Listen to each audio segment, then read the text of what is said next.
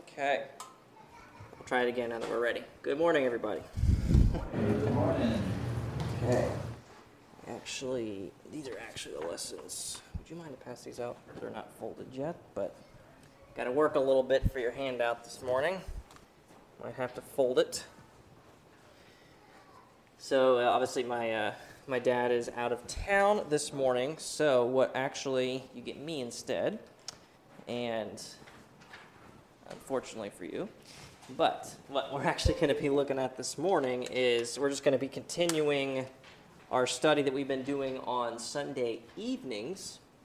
On um, the name of the study is called Salt and Light, and it's about it's a study of biblical metaphors here for for the Christian life. We've been looking at um, things such as salt and light, literally, uh, things such as a soldier, being a runner in the Christian race, a student of God's Word, a disciple of Christ. And then the lesson um, actually for this morning is about being a friend to others. So it's been a it's been a really good study we've been doing on Sunday evenings. So um, I encourage you to to make it for those. We've got a couple more um, in this book here, and then we'll be jumping to to another study, um, which both of the other ones are going to be good as well. And since we don't have, uh, we have early afternoon as well with close to home, another pastor just asked me to do the, the lesson that normally would be tonight for this morning. So this is lesson 11 on a friend to others. Now, the text verse for, for this is actually John 15, verse 13. Before we go into that, let's go ahead and pray. Lord, I do thank you for the opportunity to be able to be in your house this morning and um, to be able to look at this study and just please be with me and just um, speak through me the words that you would have um, to your church this morning. And help us be able to stay attentive and uh, focused and alert. Uh, pray for the other Sunday schools um, going on as well. Let's be with the teachers in that as well. And help us to, that we can glean something from your word this morning. In Jesus' name, amen. The text verse, John 15, 13, is Greater love hath no man than this that he that a man lay down his life for his friends. And again that's the lord jesus christ speaking in that verse. Now god has allowed us to build relationships with others to sharpen encourage and then challenge one another to walk closer to him and to fulfill his purpose for our lives. We should wisely use the influence that we have. One we have more than we realize Go ahead, Pastor.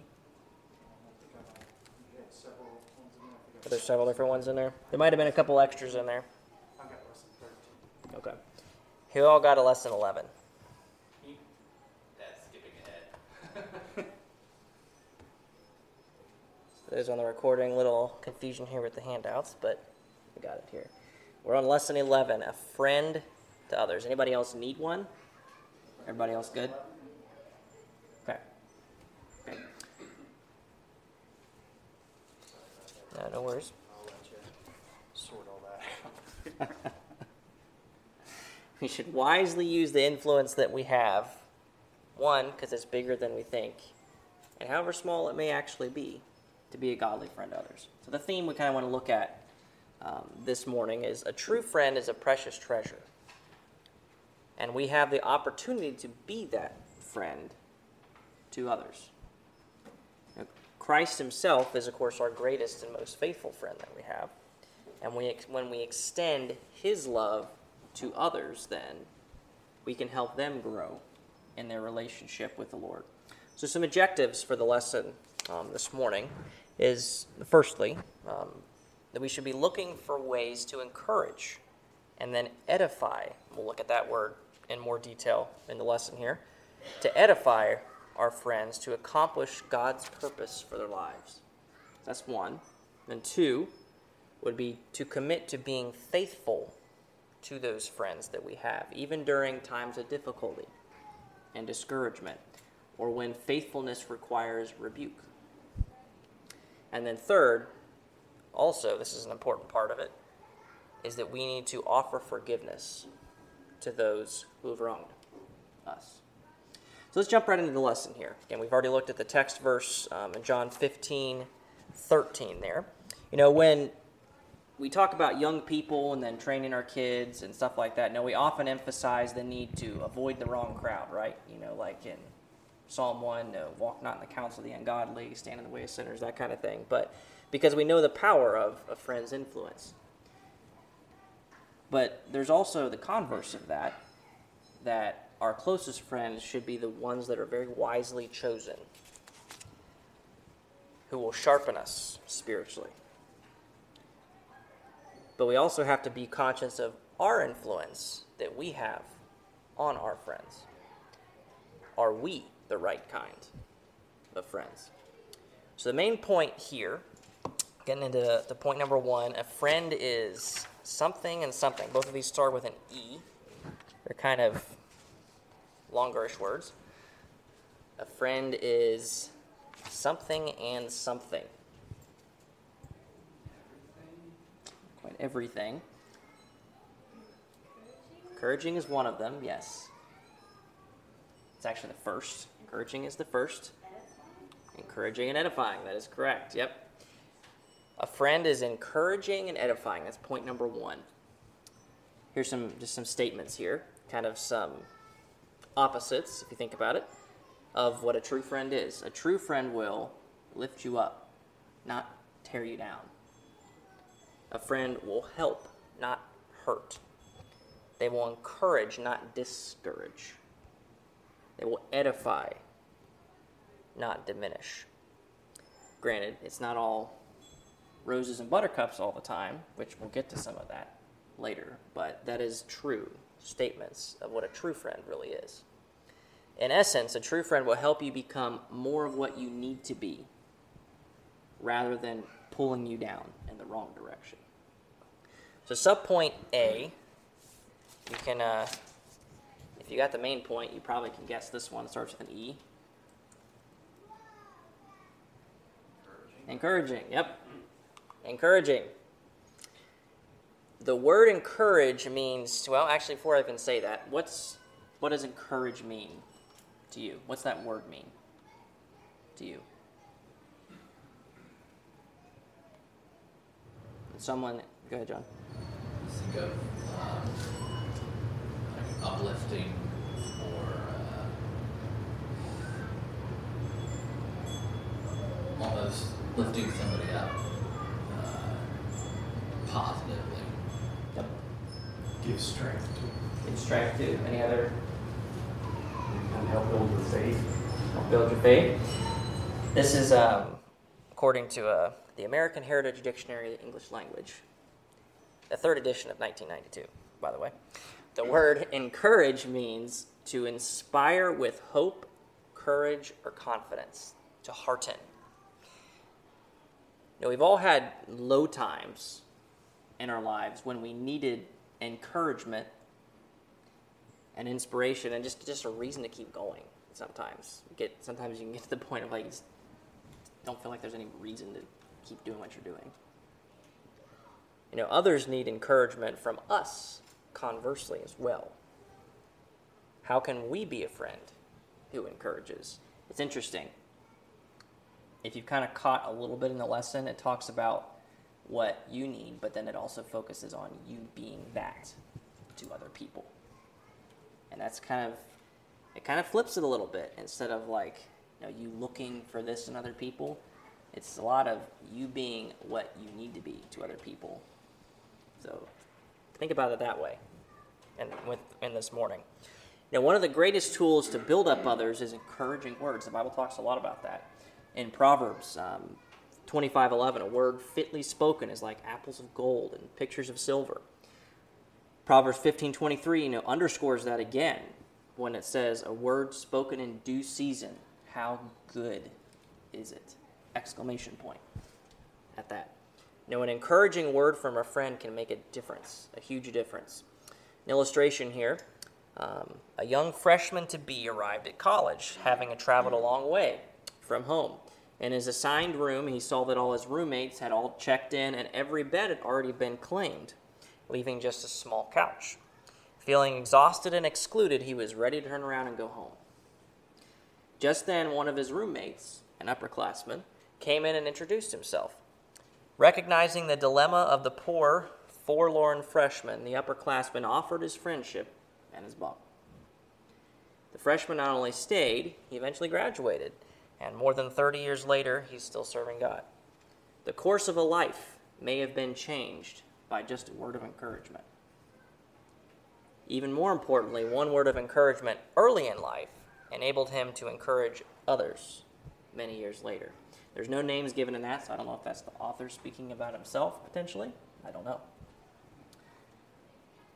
Wouldn't you like to be the one who takes the time to encourage someone else today? Everybody wants to be encouraged themselves, but you be the one to encourage somebody else. It could make a big difference in somebody's life, and you have no idea how much. The Bible records several instances when people, even godly leaders, needed encouragement in their lives.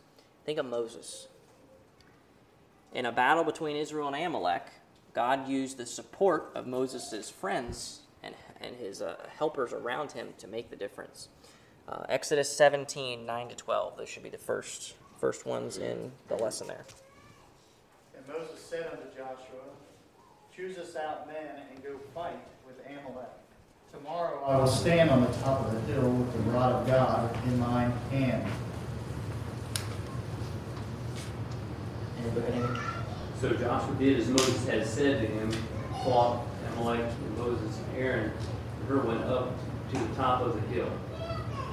And it came to pass when Moses held up his hand that Israel prevailed, and when he had let down his hand, Amalek prevailed.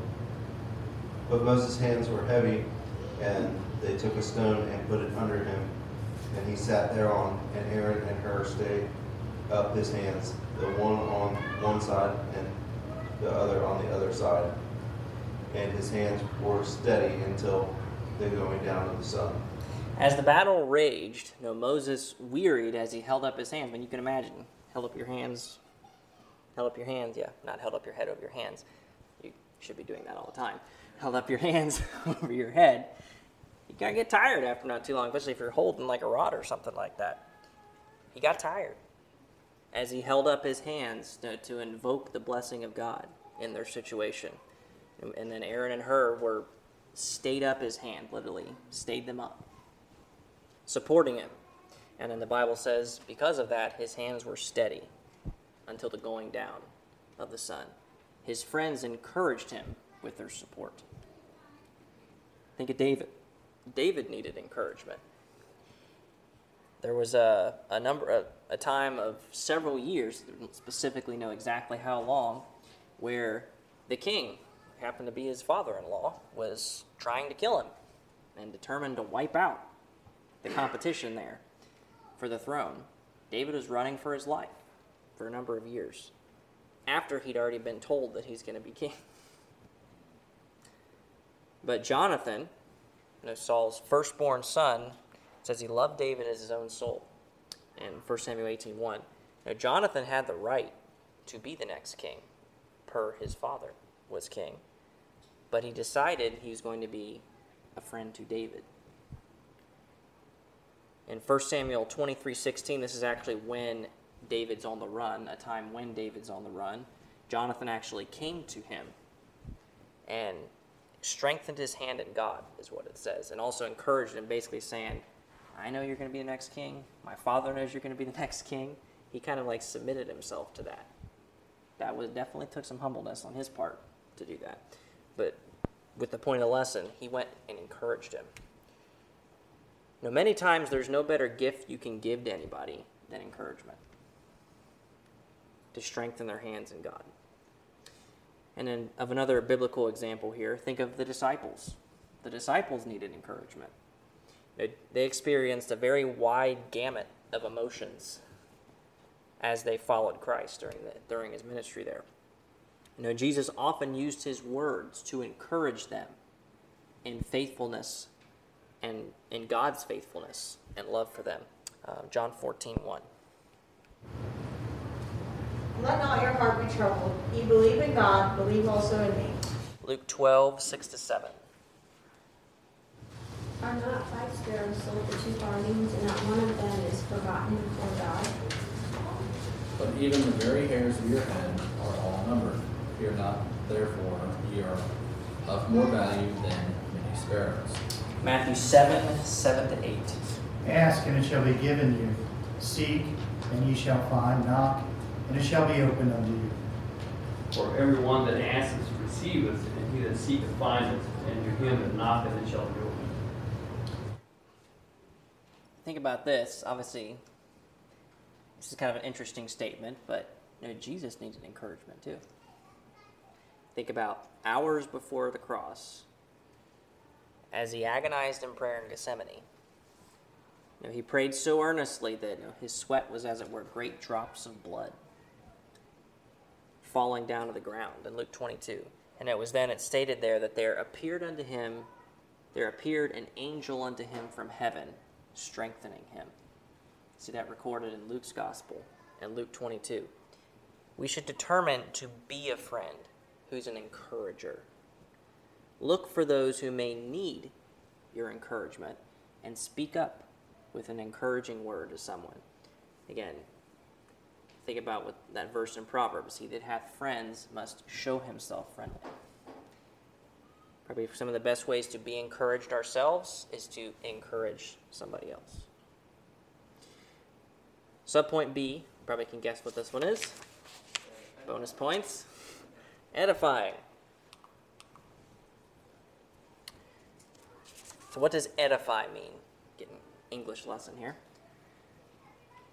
What's the idea of edify? What is it? Okay. Build up. Any other synonyms? The word edify means to like to instruct, especially so as to encourage intellectual, moral, or spiritual improvement. Basically, to instruct for improvement there. You think of the word edify comes from a Latin word meaning to build. On that. Think of the word edifice, you know, the idea of a building, similar type thing. To edify, idea of building up. We need to allow God to use us to build our friends into what He would have them to be and help them in their intellectual, moral, and spiritual growth. Illustration here William Wilberforce was one of the most prominent figures in English history. He fought for the abolition of the slave trade in the British Empire for 20 years. His abolition bill was defeated time after time, often by narrow margins and sometimes by dirty political tricks. His lifelong friend, guy by the name of John Newton, a former slave trader who'd become a bold Christian, of course, he wrote the very obscure, unfamiliar song called Amazing Grace. Said that facetiously. He gave words of edification to Wilberforce during a time when he was in great despair and discouragement. Newton reminded Wilberforce of the story of Daniel, who was a public figure like Wilberforce, who trusted in God, was faithful to his duty, and saw God deliver him from his enemies. The God whom you serve continually, Newton told him, quoting King Darius's words to Daniel in the lion's den, is able to preserve and deliver you. He will see you through. Not only did Newton succeed in encouraging his friend, but he edified him by sharing the word of God with him and helping him to grow in his faith. The book of Esther in Scripture is a thrilling account of you know, God's sovereignty to care for his people. And of course, the, the courage that was displayed by, by several folks there. You know, after Haman tricked the king you know, into ordering the destruction of the Jews, you know, God used you know, Esther to turn the king's heart to then reverse that sentence, allowing the Jews to then turn on their enemies and destroy them, including Haman. Now, Esther's bravery might never have been shown had it not been for her older cousin Mordecai. Words of encouragement and edification to her. Esther 4 13 to 14. Then Mordecai commanded to answer Esther, Think not with thyself that thou shalt escape into the king's house more than all the Jews. For if thou altogether hold thy peace at this time, then shall their enlargement and deliverance arise to the Jews from another place. But thou and thy father's house shall be destroyed. And who knows whether thou art come to the kingdom for such a time as this? When Esther thought the task before her was impossible, Mordecai pointed her to a great spiritual principle, the great pur- purpose of God in bringing her to that place for that time. There. A godly friend has the power to increase the effectiveness of another through words of edification. Proverbs 27 and 17. Iron sharpeneth iron, so a man sharpeneth the countenance of his friend. And sharpening a knife or a saw increases its effectiveness. One of the best things you can do for a friend to help him do for a friend is to help him become a better person. Intellectually, morally, spiritually, you name it. Proverbs 27 9. Ointment and perfume rejoice the heart, so doth the sweetness of a man's friend by hearty counsel. Christ consistently edified his disciples through his example, his words, and his works. His purpose was for them to carry on the work of God in the power of the Holy Spirit after he ascended to his Father. His goal always was for them to grow. 2 Peter 3:18 admonishes us to grow in grace. This is no Peter speaking there. And in the knowledge of our Lord and Savior Jesus Christ. A true friend will do whatever he can to assist in that growth process. Do your friends help you grow? Are you a friend that helps others grow? So on to sub, uh, not sub point, main point two. We had a friend talks about encouraging and edifying, and then here a friend goes the two words. Extra mile. Last word is correct. Starts with an S is the first word. Second. A friend goes the second mile. Friendship goes beyond the call of duty and volunteers for unrequired service. We call this going the second mile. We kind of looked at this last week, you know, talking about being a servant and the way, because it talks about a servant who just does what he's supposed to do. Talks about the Bible talks about it as unprofitable. So how do we become profitable? By going the extra mile. Enthusiastic obedience. So similar here, friendship goes beyond that into then does unrequired service. In Matthew 5:41, Jesus said, "And whosoever shall compel thee to go a mile, go with him twain." Where that comes from there. In other words, go beyond what is expected. Do more than just what is required. And I think that specific context, what he's talking about there, is no Romans could legally make a Jew carry something for a mile. He's like, go two. Um, here's an interesting note um, from Barnes' New Testament notes. Because the word here that's translated compel is actually of Persian origin. And post offices were then unknown. And in order that the royal commands might be delivered with safety and dispatched in different parts of the empire, Cyrus stationed horsemen at proper intervals on all the great public highways.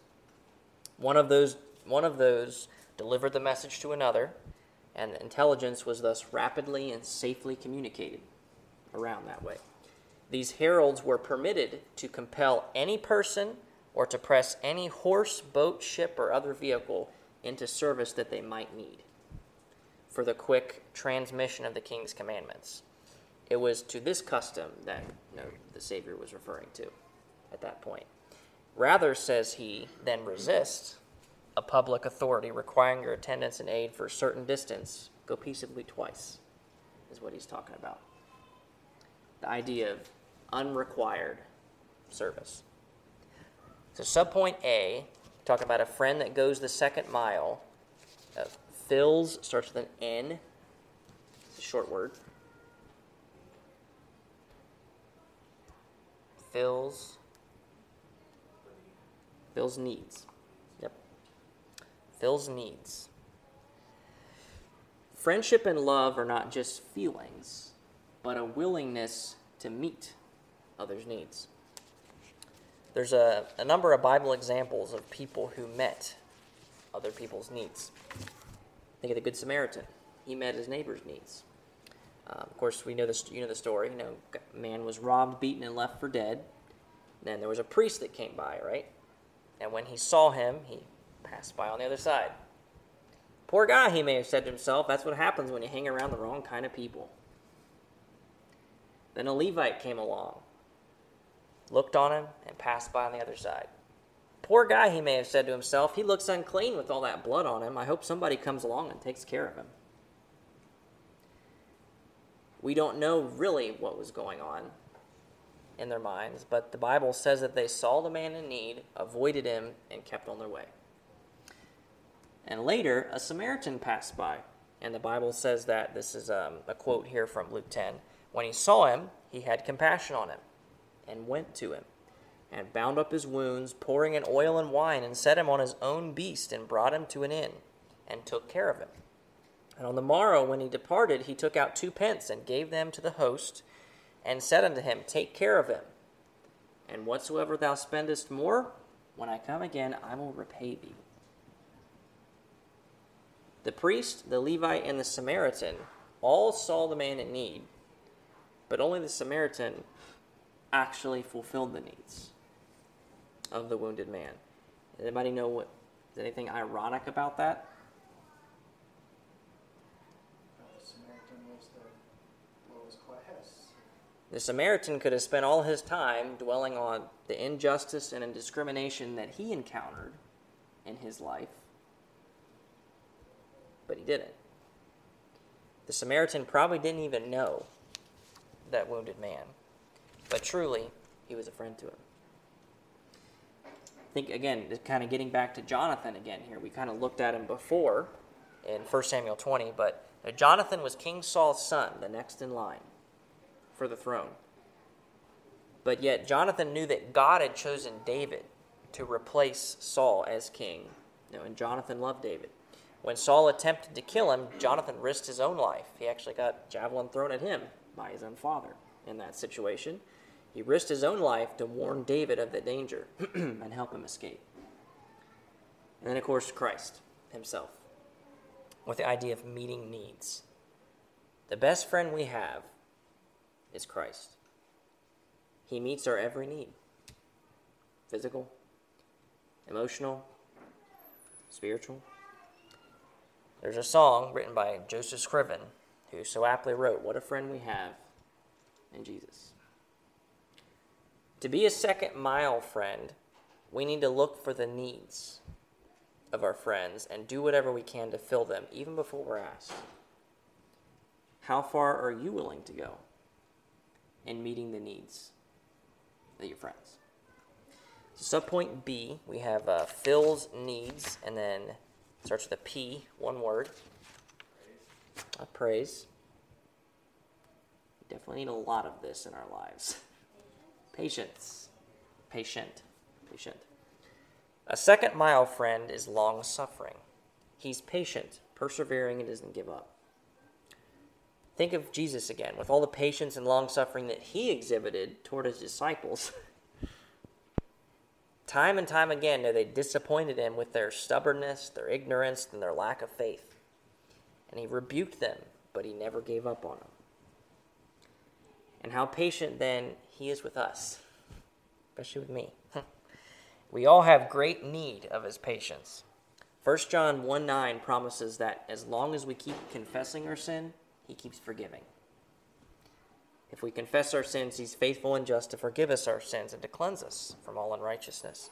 Lamentations 3:22 records a very brilliant promise of the Lord's patience. It says, "It is of the Lord's mercies that we're not consumed, because his compassions fail not." Like a potter who patiently shapes and then reshapes the clay, the Lord's patient in his dealings with us. Isaiah 64 8. Whoever has that next. But now, O Lord, thou art our Father, we are the clay, and thou art, and thou our potter, and we all are the work of thy hand. Jeremiah 18 1 to 6. The word which came to Jeremiah from the Lord, saying, Arise, go down to the potter's house, and there will, there I will cause thee to hear my words. Then I went down to the potter's house, and behold, he wrought the work on the wheels. And the vessel that he had made of clay was marred in the hands of the potter. So he made it again another vessel, and it seemed good to the potter to make it. Then the word of the Lord came to me, saying, O house of Israel, cannot I do with you as this potter, save the Lord? Behold, as the clay is in the potter's hand, so are ye in mine hand, O house of Israel. The potter had a purpose in mind for the clay. And though the clay was not always cooperative, the potter didn't throw it away. One outstanding characteristic of a workman, artist, or craftsman is patience. It takes much time and painstaking effort to make something that's truly worthwhile and valuable. The artist Michelangelo worked for four years to paint the frescoes on the ceiling of the Sistine Chapel. The mighty sculptures on Mount Rushmore were carved over a period of 14 years. And the Washington Monument was finally completed some 36 years after construction began. How foolish it would have been for the financiers or the workmen on these projects to give up after just a couple years. Today, these works of art are a testimony to the patience required in their design and construction. Our own lives, as well, are a testimony to God's patience with us. He's working in each of our lives individually and specifically. When we begin to feel frustrated with our friends, we must remember God's patience toward us. All of us could wear the plea I read on a bumper sticker Be patient, God isn't finished with me yet. All of us are still under construction. You could be the friend that has the patience to encourage another to greater growth. So, point three a friend is, it starts with an F. A friend is faithful. They don't overthink it. A friend is faithful. A friend is an incredible gift. To be a faithful friend is an incredible task. Proverbs 17 17. Is that on your sheet there? A friend loveth at all times, and a brother is born for adversity. In times of prosperity or poverty, in times of joy or sorrow, either one, in times of health or illness, a true friend will remain faithful. Proverbs 27 10. Thine own friend and thy father's friend forsake not, neither go into thy brother's house in the day of thy calamity. Silvanus is a biblical example of a biblical of a faithful friend. Peter even specifically referred to him as a faith a faithful brother unto you in 1 Peter 5. The name Silvanus is the long form of the name Silas. Quite possibly this same man who was then imprisoned with Paul at Philippi. Certainly Silas was a faithful friend, willing to share Paul's persecution and shame for preaching the gospel. They shared in troubles in that situation, specifically a public whipping and imprisonment. But they also shared in the miraculous deliverance of God. What would Silas have missed if he hadn't been faithful to his friend? We've already seen David and Jonathan's friendship in relation to encouragement and meeting needs, but um, but kind of, let's kind of look at their incredible faithfulness that they demonstrated then toward each other, right up to the end of their lives. Jonathan was David's friend even when it cost him the favor of his own father and the throne. He remained faithful and loyal until the end of his life when he would die on the battlefield. David consistently honored Jonathan's memory, and after Jonathan's death, he would then care for his son. Might remember who that was? Mephibosheth. Yep. David and Jonathan's reunion in heaven was probably been something pretty special. Sometimes faithfulness involves being willing to rebuke a friend for his own good. Proverbs 27 6. Faithful are the wounds of a friend, kisses of an enemy are deceitful. If your friend is headed in the wrong direction, a direction contrary to God. Again, it's contrary to God, not your opinion necessarily. We ought to do what is necessary to help him back on the right path. It may not be pleasant to faithfully, honestly, and lovingly confront another, but the rewards are tremendous later. When David committed adultery and murder, the prophet Nathan courageously confronted him with his sin. And God used then the faithfulness of Nathan to bring David to repentance and restoration. Later, David would name a son, Nathan, perhaps after his friend. The last point this morning is a friend is starts with an F as well. We had, what was that? Forgiving. Forgiving. Yes, that is correct. We had we got like the, the edif- encouraging and edifying, that going the second mile, filling needs, or a friend faithful, and then a friend is forgiving. Who hasn't needed forgiveness from his friends? We so easily wound our friends with thoughtless words or careless deeds, and we appreciate it when our friends extend forgiveness to us. We need to learn to also demonstrate a forgiving spirit to others. Our Lord Jesus Christ, and then Peter just died, is the greatest example of forgiving his friends. During his darkest hour, his disciples all forsook him and fled. Peter would then, further than that, deny him three times with um, increasing indignation each time. And then only John is mentioned as being present at the cross. But witness, think about it, what Jesus said when he appeared to his disciples after the resurrection. He said to them, Peace be unto you. And showed them his hands and his side. And says, Then were the disciples glad when they saw the Lord. Now, he obviously would rebuke them for their unbelief. But they were glad because they knew his mercy had forgiven them. He was even gentle and forgiving with Thomas, who refused to believe at first. Could any of our friends treat us as badly as they treated him? But he still forgave them. In fact, if we insist on being unforgiving and holding grudges, we won't be forgiven ourselves. Uh, Matthew 6, 14 to 15. For if you forgive men their trespasses, your heavenly Father will also forgive you. But if you forgive not men their trespasses, neither will the Father forgive your trespasses.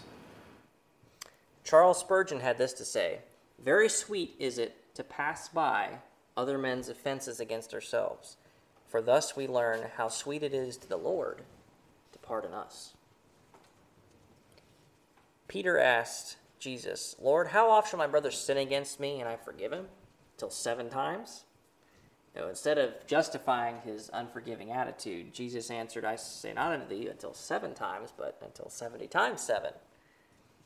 No, think of that. 70 times 7, no, basically representing infinity. You just keep doing it. Even taking that literally, by the time you've done something 490 times, you might as well make it permanent at that point. Not only did Jesus forgive his friends, but he also forgave his enemies too. It's not really a focus kind of the lesson this morning. Um, but even as he was on the cross, he prayed for those crucifying him Father, forgive them, for they know not what they do. He wasn't the only one who would pray that about people killing him. Think of Stephen in the book of Acts. Lay not this sin to their charge. Matthew 5 44 to 48. But I say unto you, love your enemies, bless them that curse you, do good to them that hate you, and pray for them which despitefully use you and persecute you. that ye may be the children of your Father which is in heaven. For he maketh his sun to rise on the evil and the good and on the good, and sendeth not and sendeth rain on the just and the unjust. For if ye love them which love you, what reward have ye? Do not even the publicans the same? And if ye salute your brethren only, what do ye more than others? Do not even the publicans so? Be therefore perfect, even as your Father which is in heaven is perfect. A friend is forgiving even to those who don't really deserve it. Do any of us really deserve forgiveness? No. I mean, when we consider the forgiveness that Christ has freely given to us, we see that our we can see our responsibility then to forgive others. Yeah, Ephesians 4:32. And be kind one to another, tender-hearted, forgiving one another, even as God for Christ's sake hath forgiven you. So in conclusion, no, God has allowed us to build relationships with others to sharpen, encourage, and challenge us to walk closer to Him and fulfill His purposes for our lives. Why we should wisely use the influence that we have in other people, however small we think that it is, to be a godly friend to others. Also, we should place godly influences in our lives by choosing godly friends. Never forget the example of Christ that we have in His Word. What a friend we have in Jesus. It's been said about friends your friends should be who you want to be, not where you are right now. It's who you choose on that. Let's go ahead and pray. Lord, I thank you for um, just the lesson this morning. Um, again, we didn't really get to get to the questions um, to review, but um, again, just thinking of what a friend we have in Jesus and how you encourage and command us to be a friend to others, to, to edify, to encourage, to, to build up, to, to strengthen. Um, not for our benefit, but for others' benefits. And please uh, just help us to be looking for ways that we can encourage other people, even when we're down, maybe discouraged. That often the best way to get encouraged, that if we would just look to encourage others and someone else, Lord. And again, that's definitely goes against our natural, selfish um, hearts, Lord. And I pray that we would be the friends that we need to be to others, um, course, to our church family, and then maybe friends that are um, outside of that. And um, ask that you just be with um, Pastor as he um, uh, opens your word shortly. Help us to be attentive to that in the next service. And then, of course, uh, as we get close to home later today, be working in the hearts and lives of people there as your word is opened. In Jesus' name, amen.